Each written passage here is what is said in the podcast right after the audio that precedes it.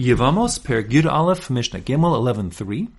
Fascinating Mishnah here. It starts out Chamesh Nashim. You have five women. And whenever the Mishnah starts out with five women, it doesn't mean specifically five. It could be four or six. It means you have several women. They're unrelated.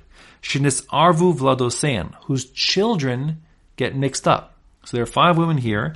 Each of them, let's say, has had a first son, who they know is their certain son. We'll call him the Vadai, the certain son. And now each one have a second son.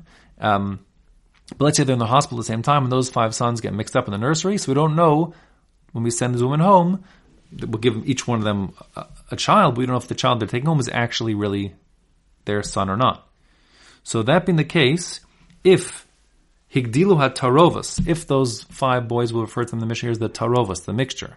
If those five boys now grow up, v'nasu nashim, and they all get married, v'mesu, and they all die childless, which means that now the five widows leave behind all need to have yibum or chalitza, but we don't know who the miyabim should be because any of the five other brothers, the vadaos, any of them could be the real brother-in-law. We just don't know. So what do you do? Arba cholzen la'achas. Each of the widows should have four of the brothers, surviving brothers, each, they're unrelated one to the other, of course, each should do chalitza with her.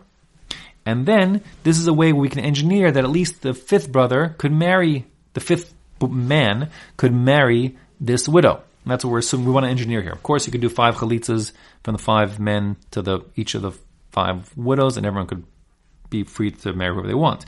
But if, as the Mishnah wants to, we want to arrange someone to do yibum here, so then the first four men give chalitza, and then the fifth man who wants to marry her, he'll do yibum with her and that's going to be permitted. Uh, Echad miyabem osa. The fifth one will do yibum with her, and the reason why that's going to work out okay is as follows: there's two possibilities. This will okay. We'll talk about we'll talk about Mister.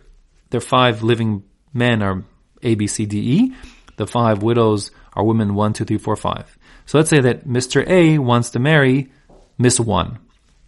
So what happens is Miss 1 gets chalitza from Mr. B, C, D, and E. And now there's two possibilities. Either really Miss 1 had originally been married to Mr. A's brother, in which case when Mr. A marries her, it's the mitzvah yibum. Or she was married to someone else that wasn't his brother, in which case is one of the other four men, his brother. And since all four of those men gave her a chalitza, she's now a free agent. She can marry whoever she wants in the shuk, and she's choosing to marry Mr. A. So in either case, A and 1 can get together. Maybe it's a mitzvah yibum, maybe it's just a generic wedding, but in all cases, she's free to marry him. And that's what the Mishnah says we should do. Now, let's just say for argument's sake that Mr. B wants to marry Miss 2. So she'll, she'll have the, Miss 2 will have the same situation as Miss 1 did. She needs to get four chalitzas, then she can do the fifth. She, she can marry Mr. B after that. So that's what the Mishnah says here. In that scenario, who, he, now this, this him, he that we're talking about, is Mr. A, who just got married to Miss 1. So he, Mr. A, Ushlosha, and three others, meaning in our case, in our example here, Mr. A, and then Mr. C, D, and E. Cholzin, Lacheres, they'll give a chalitza to Miss 2, and then the Achad, the Echad, Miyabim, and the remaining guy, Mr. B, now can do Yibum with Miss 2, because again, Mimah Nafshach, either it really is his late brother's widow, in which case doing Yibum, or it's not. She's someone else's someone else's brother's widow, but those brothers all gave her a chalitza, so she's a free agent, and he can marry her through Yibum. Nimtzu arba chalitzos v'yibum l'kol achas v'achas. It'll turn out then that each of these five women will get, will require five, excuse me, four chalitzas from four of the five brothers, and then they can do Yibum with the fifth.